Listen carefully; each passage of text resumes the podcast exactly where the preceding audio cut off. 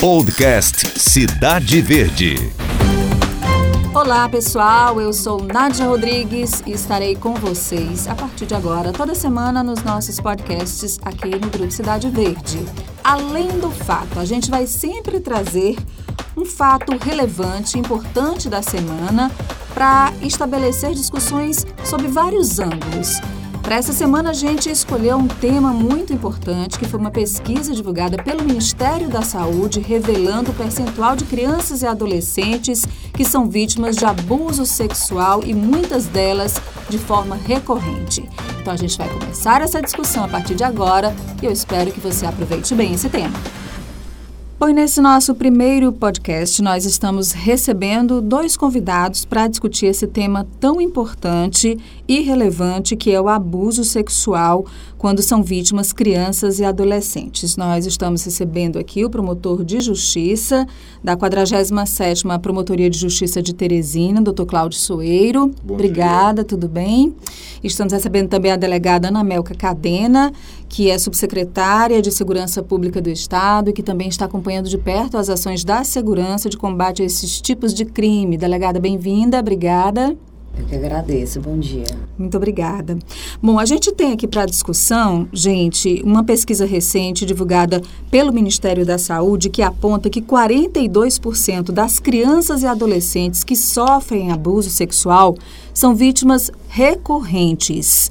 72% das pessoas estupradas são menores, 18% têm até 5 anos de idade, mostra esse levantamento inédito do Ministério da Saúde. Os dados são do ano passado, de 2018, e revelam que a cada 10 crianças e adolescentes que são atendidos no serviço de saúde após sofrerem algum tipo de violência sexual, de 10, quatro já tiveram sofrido ou já tenham sofrido esse tipo de agressão antes, ou seja, são os crimes recorrentes.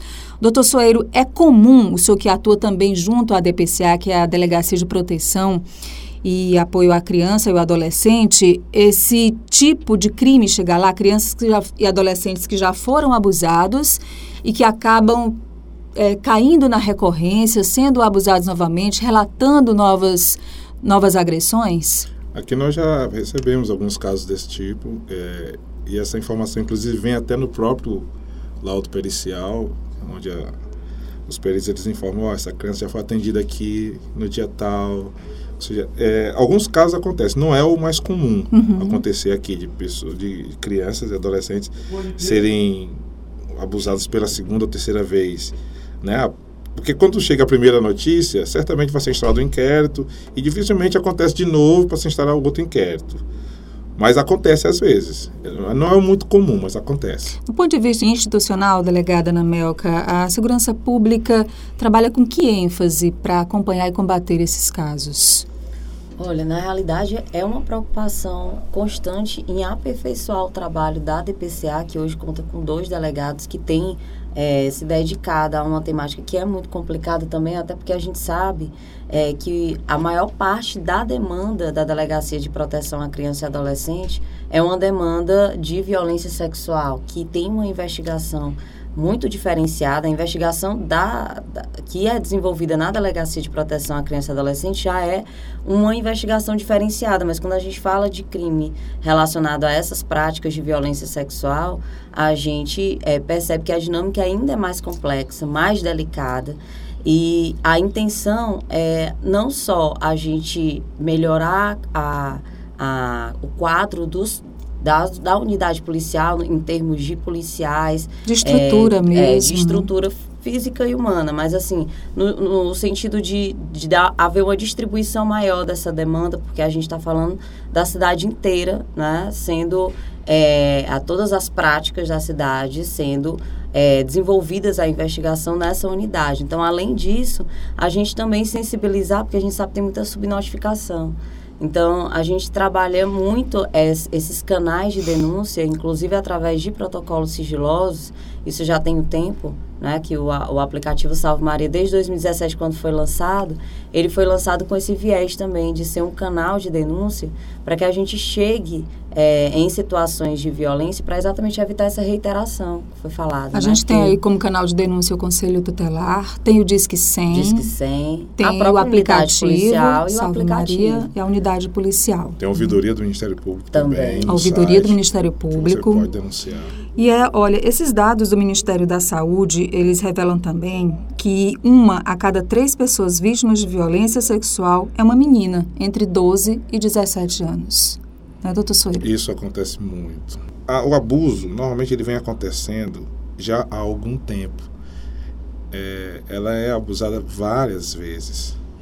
E em razão do medo, a, a- ingenuidade de uma criança, ela A ameaça do agressor. A ameaça do agressor, se aproveitando dessa ingenuidade, ela acredita que aquilo pode acontecer de verdade, aquela ameaça. E ela se cala mesmo, não, não denuncia ele.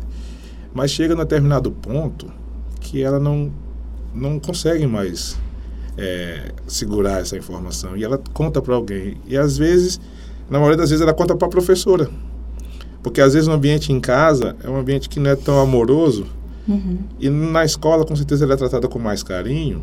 E ela sente mais confiança em contar para o professor. E às vezes professora. em casa, e a gente já viu isso, muitos casos das mães ficarem até é, do lado, apoiarem o companheiro e, e não apoiarem a criança vítima, né? Com Isso. certeza, acontece demais. E, e a gente percebe que esse, esse cenário de afligir a mulher, né, o gênero feminino, é muito uma questão cultural mesmo. A gente vem é, desse cenário de, de patriarcalismo, né, desse cenário de objetificação feminina. Então, a gente percebe que não só as crianças, as mulheres, também são mais vítimas de práticas de violência sexual. Quando a gente vai fazer a imersão né, nesses números, que apontam a prática de violência sexual, isso é muito é, visibilizado. E a relação de confiança que foi colocada aqui com professores é algo também que é um ponto focal. A gente, inclusive, quando viu a campanha institucional do aplicativo, né, do Salve Maria, eh, colocou exatamente isso por perceber que muitas vezes essas informações elas chegam ao conselho tutelar Através através dos professores que estabelecem uma relação de confiança com, com aquela menina ou com aquele menino, né, com quem, com aquela, Sim. aquela criança que foi vítima da violência sexual e ela consegue falar um pouco sobre esse assunto, é porque é como a gente estava falando aqui há pouco, que a questão da, da dinâmica desses fatos não deixarem muitas vezes materialidade física que seja constatada em um laudo pericial é, de um, no, no corpo de delito, ali uma lesão física mesmo, ah, mas deixa máculas psicológicas e, e isso só é possível ser identificado com, com uma imersão de investigação diferenciada indo até a casa, vendo como é essa convivência familiar, identificando nos discursos, né, al- algo que possa corroborar com aquele ponto focal da denúncia que chegou até a unidade E policial. eu sei que também na unidade policial e, e desde o primeiro momento em que o caso é revelado, muitas vezes pela criança ou por um adulto próximo, como no caso aí foi citado pelo doutor Soeira, a doutora Ana Melca, um professor, há uma intenção muito grande de se preservar, é, especialmente o aspecto psicológico dessa criança vítima. Né? Então, por exemplo, existe já uma legislação em estudo para que a criança não precise contar a mesma história várias vezes. Nós temos, temos Em uma legislação em vigor é, que trata do depoimento especial.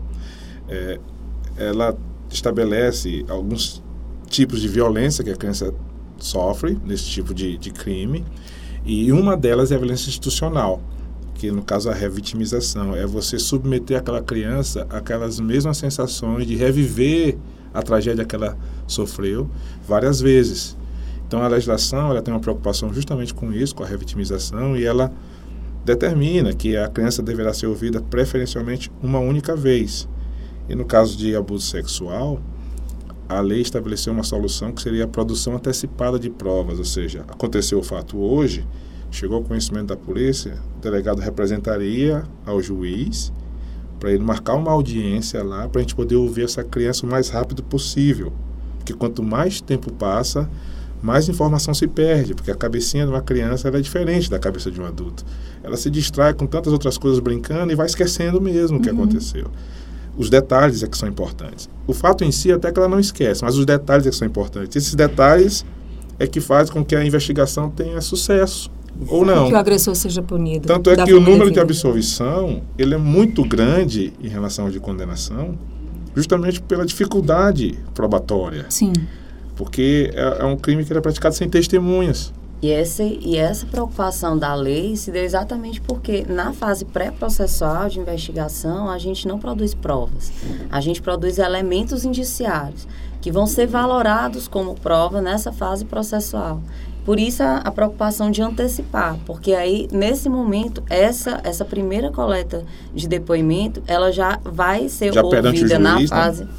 É, é como se fosse uma antecipação dessa audiência. parte da, da fase processual, para que não haja essa repetição. Então, é uma delicadeza mesmo de entender que essa repetição, ela revive todo o discurso no momento, toda a situação no momento que ela fala sobre esse fato. Submete ela a todo um sofrimento que ela Sim, sem E dúvida. termina muitas vezes a gente perdendo um pouco é, daquilo, daquela no momento em que ela repete, perdendo um pouco daquela concatenação, porque muita muita coisa que ela sofre, ela às vezes termina suprimindo, né? E, e faz a gente realmente é, ficar com a investigação ou a fase processual comprometida, porque Olha, é muito importante perceber os sinais, né, que a criança dá. Às vezes ela não quer falar, mas ela dá sinais de que ela foi vítima de algum tipo de abuso e, e geralmente, na maioria dos casos, esse abuso acontece numa situação muito próxima da criança, né? Essa pesquisa, inclusive, do Ministério da Saúde, considerando meninos e meninas, revelou que a maior parte dos registros de violência sexual, 72% deles, recorrentes ou não, aconteceu contra pessoas que tinham até 17 anos. Dentro desse universo, chamou muito a atenção também a violência sexual contra crianças de até 5 anos de idade, representando 18% das notificações. E entre 6 e 11 anos, 22% do total. E essas agressões, como eu dizia, ocorrem mais em casa. 68% dos casos estão ali, do lado da criança, dentro de casa, e tem o pai ou padrasto, 12% dos casos para cada um, ou uma pessoa próxima conhecida, às vezes um parente próximo, né? 26% dessas eh, pessoas representam eh, os, abus os abusadores dessas crianças. E por isso elas talvez se sintam muito desconfortáveis em fazer a denúncia, em levar essa denúncia adiante. Por isso, esses sinais que a criança dá de comportamentos, já já nós vamos ouvir aqui uma psicóloga falando sobre isso, são tão importantes para serem percebidos né, por todos. É, esses sinais normalmente acontecem, na maior parte dos casos, é, se percebe na escola, porque a criança, às vezes, ela passa um bom tempo na escola e em casa ela se revela, às vezes, no banho. Não, não pega. Fica evitando que passe, que faça a higienização das áreas né, íntimas. Você vê uma criança com menos de 5 anos, né? Como é que ela vai identificar que aquilo Não né, sabe. foi um abuso? O, o, o, o agressor, ele se aproveita dessa falta de conhecimento da criança. Porque, às vezes, muitas vezes a denúncia chega tardia, de- depois de alguns anos, porque a pessoa diz assim, poxa, isso acontecia comigo, isso é errado, eu não sabia. Não sabia. Eu Exatamente. estou sabendo agora que é errado. Uhum. E aí conta para a mãe e aí a mãe vai atrás da polícia. E aí, às vezes, você, o, o, o- as pessoas, os, os operadores do direito que trabalham com isso, eles têm que ter a sensibilidade de que. Por que, que só veio agora? Por que não disse na época? Porque a pessoa não sabia que aquilo era abuso. Né? Você tem que ter sensibilidade de entender a situação. Era uma criança de 5 anos que não sabia que aquilo era errado. E o agressor, ele, ele abusa de crianças dessa idade também, porque ele se esconde atrás. O disfarce dele é a confiança. Ele ganha a confiança da família, é uma pessoa da família, ou às vezes é uma pessoa muito próxima da família, um padrinho. E contra uma criança de 5, 6 anos. Eu nunca faria. É uma pessoa acima de qualquer suspeita. Uhum. Então ninguém acredita. Acha, prefere acreditar que aquela criança está inventando. Então, Esse é o disfarce do agressor. O agressor não é aquele cara mal, mal encarado, cara de mal, tatuado. você tem medo, e- né? Não, não é. É uma pessoa que lhe confia. Acima de qualquer Acima de qualquer suspeita. suspeita. Você é da sua confiança. Delegado, e sobre eh, as penas previstas para esses agressores? Não, as penas são, são bastante altas. É, é, inclusive, isso ajuda até no prazo prescricional, né? Uhum.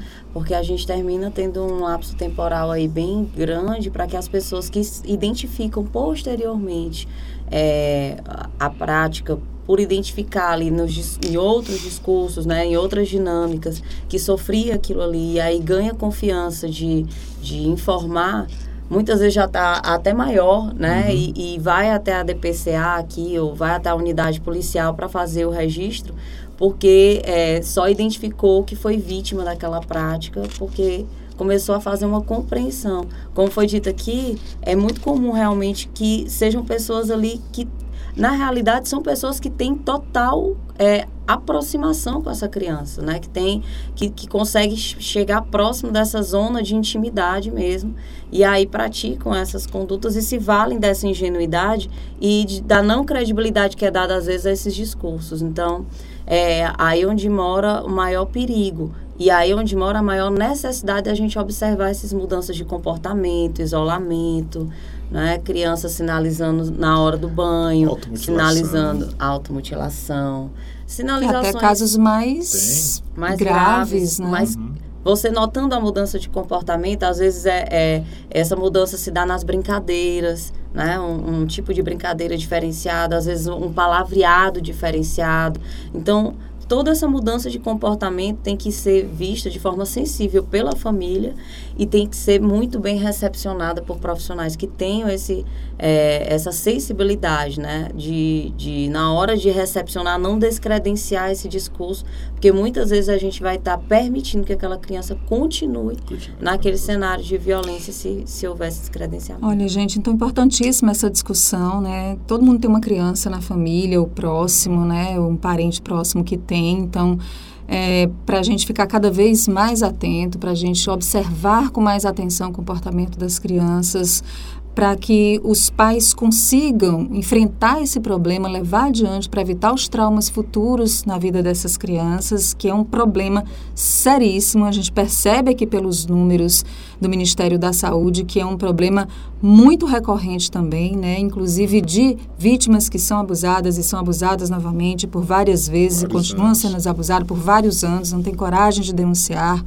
e casos gravíssimos que acontecem que traumatizam para o resto da vida quando não acabam em uma situação ainda mais drástica. Por isso que é importante também a manutenção do acompanhamento multidisciplinar porque só essa essa atividade policial ela não vai ser suficiente no caso desse. É muito muito importante ter o acompanhamento contínuo né? Mesmo depois em que a investigação acontece ou que o processo acontece né? Essa manutenção ela é importante para fazer o tratamento mesmo é, desse, desse trauma aí que, que às vezes as pessoas elas não têm nem noção do do que, que é o processo, de que aquilo pode redundar numa prisão do agressor, né?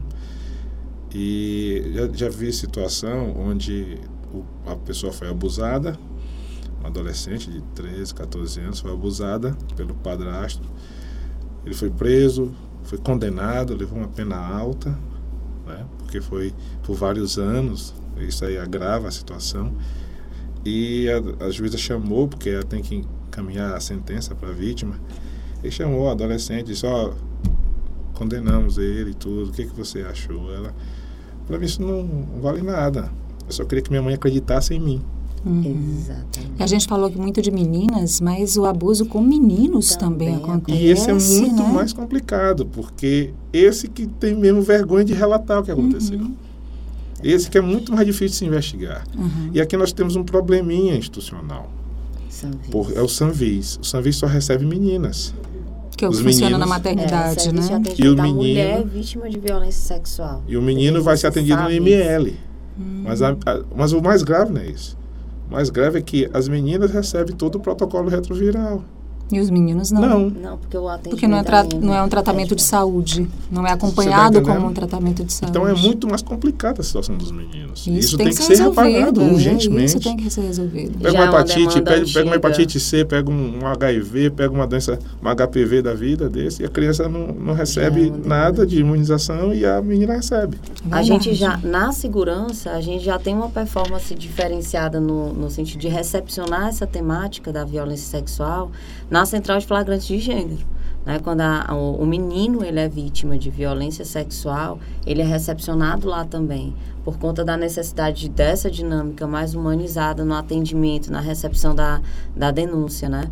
Então, é, é preciso realmente que todos os órgãos, né, que todas as instituições, elas passem a ter esse olhar diferenciado de recepcionar a criança e o adolescente de uma forma ampla, não Ele já venceu o preconceito, a dificuldade de fazer a denúncia. Aí precisa, pelo menos, a exposição ser tratado da forma correta, Exatamente. né? Na prevenção de doenças e no acompanhamento médico. Olha, muito bom essa conversa, muito boa. Nós agradecemos aqui ao Dr. Cláudio Soeiro, que é da 47ª Promotoria de Justiça aqui de Teresina, acompanha os crimes do ECA e também esses crimes de abuso contra crianças e adolescentes. A delegada Ana Melka, subsecretária de Segurança, que também acompanha de perto essa temática. muito obrigado por estarem com a gente hoje nesse nosso podcast de estreia, falando sobre esse tema tão relevante. Obrigado a vocês. Muito obrigada. Bom, nós convidamos também para essa conversa a doutora Sara Damasceno, que é psicóloga. E a primeira pergunta que a gente faz para a doutora Sara é quais sinais as crianças e adolescentes podem dar de que estão sendo vítimas de um abuso sexual? Doutora Sara. Oi, Nádia, tudo bem? Então, Sobre o abuso infantil, eu acho que na questão da prevenção, a primeira coisa que deve ser vista é a conversa, né? A gente deve manter um, um, um, diálogo com a criança sobre as partes íntimas do corpo dela, ensinando para ela quais são essas partes, o nome dessas partes, o nome correto dessas partes, uh, para elas terem noção que nessas partes ninguém pode tocar. Então, além dela saber identificar que partes são essas, ela precisa entender que existe um limite que pessoas desconhecidas, amigos ou pessoas da família não podem tocar nessas partes. E nem que elas devem tocar nas partes íntimas de outras pessoas, tá? É, relatar também que muitas das vezes alguém pode oferecer algum bombom ou alguma coisa que inter... vá causar entretenimento nessa criança e ela precisa estar bem informada sobre isso para ela não cair nesses aspectos. Outra coisa importante é o diálogo, a conversa da criança com os pais.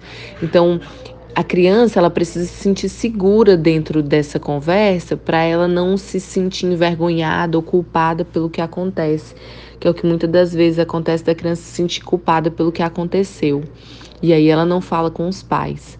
Então, os pais eles precisam tratar desse assunto de uma forma aberta, respeitando os limites né, da, da criança, porém deixando ela segura disso. Outro ponto importante que a gente pode falar Acho que a observação dos pais sobre com quem os filhos andam, aonde eles andam, é, o que eles andam fazendo durante o dia, saber essa rotina também é muito importante para eles terem noção de que tipo de pessoas, que tipo de lugares.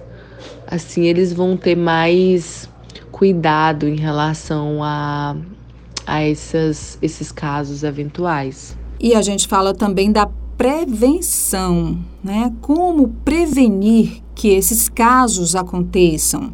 Mais uma vez, a doutora Sara Damasceno vem trazendo algumas instruções, orientações, uma luz para a gente sobre essas reflexões. É, essas questões de abuso sexual, elas são um pouco difíceis de você identificar, porque cada criança vai reagir de uma forma. Mas a maioria das vezes os sinais são de introspecção ou de irritação, né? Além disso, é, pode desencadear uma depressão do nada. É, alguma, alguns relatam ter dor de cabeça, problemas escolares também acontecem muito. Um, deixa eu ver, a criança pode começar a falar sobre sexo de uma forma exacerbada, que não é normal para a idade dela. Eu acho que é por aí. E aí um outro momento muito importante, né, é o momento de revelar que foi abusado, né? e de levar esse caso adiante para um tratamento, um acompanhamento psicológico. Então, esse momento da revelação muitas vezes pode ser traumático para a criança ou para o adolescente, para os próprios pais, para a família de uma forma geral. E principalmente se o abusador estiver naquele ambiente familiar a doutora Sara Damasceno também explica para a gente sobre esse processo, né, o da revelação e também do tratamento que deve ser encaminhado. Sobre a questão da revelação, é o que eu disse acima, né? É, os pais eles têm que deixar a criança bem segura é, do que está acontecendo, do que aconteceu e procurar um profissional, né? Uma, uma psicoterapia para que a criança, a partir da, de forma lúdica, a gente trabalha com crianças com a ludoterapia, ela possa colocar para fora todos esses eventos traumáticos relacionados à questão da sexualidade, do sexo em si, né? Mas os pais eles vão ter que começar com essa escuta né, de, de empatia, gerando segurança, não gerar tanto espanto ou, ou gerar reações que possam deixar a criança constrangida ou nervosa, como tristeza, como nervosismo. Se manter seguro e firme nesse momento, procurar um profissional que possa ajudar a criança e ele também, o próprio pai, e começar a fazer o, o tratamento para ver quais foram quais foram os resultados que isso pode ter provocado, né? E tratar. É isso, gente. Esse foi o nosso podcast de estreia de Além do Fato. Na próxima semana estaremos juntos com mais um tema relevante, importante nas discussões do nosso dia a dia. Grande abraço para vocês, até a próxima. Podcast Cidade Verde.